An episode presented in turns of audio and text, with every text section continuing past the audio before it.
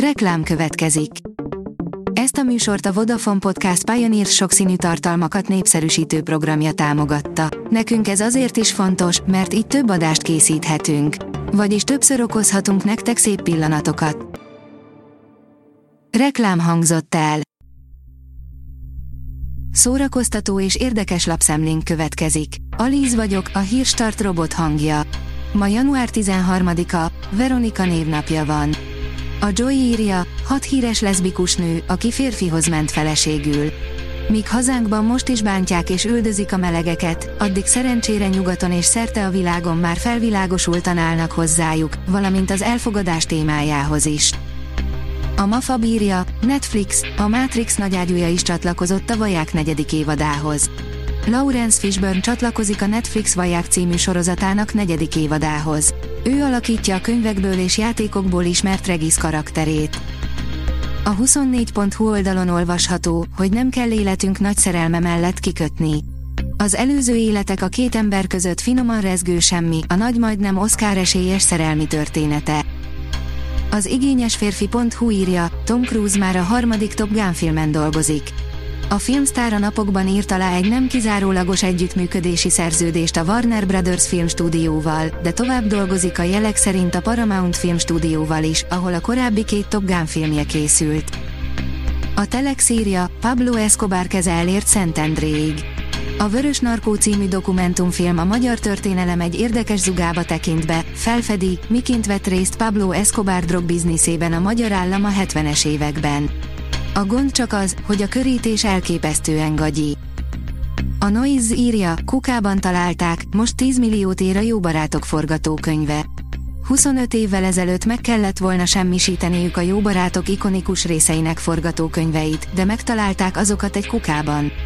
Most 22 ezer fontért, azaz majdnem 10 millió forintért adtak túl a televíziós különlegességen.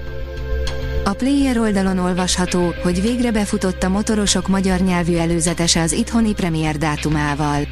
Az új Duna film végre valahára felkarolta Tom Hardy kemény, benzingőzös, veszettül hangulatos bűnfilmjét, így a The Bike Riders, azaz Motorosok című alkotás nálunk is látható lesz a nagyvásznon. 25 év után újra szomszédok. Politikai döntésen múlik a teleregény visszatérése, írja a Blick. Alig hanem a rajongók nagyon örülnének, ha a szomszédok folytatódna. Márpedig az alkotók és a színészek többsége is azt szeretné, ha a legendás teleregény évtizedek után újabb epizódokat kapna. Öt kultfilm, amelyről sosem gondolnád, hogy a valóság ihlette, írja a port.hu.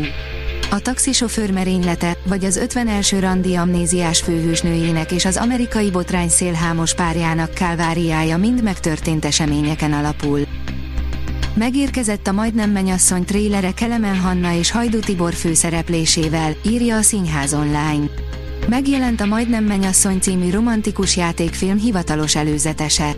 Herceg Ferenc a Fehér Páva című regénye alapján a Megafilm Service és a Nemzeti Filmintézet támogatásával készített, a Dunán hamarosan látható feldolgozásban rengeteg bonyodalom, csattanós csókok, plegykás asszonyok és egy talán meg sem valósuló esküvő várja a nézőket.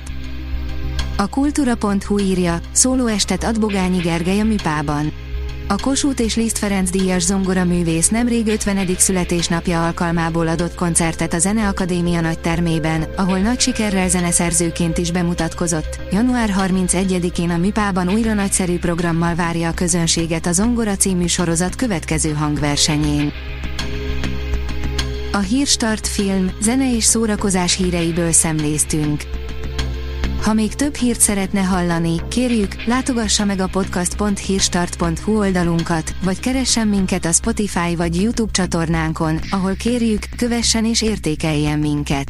Az elhangzott hírek teljes terjedelemben elérhetőek weboldalunkon is. Köszönjük, hogy minket hallgatott!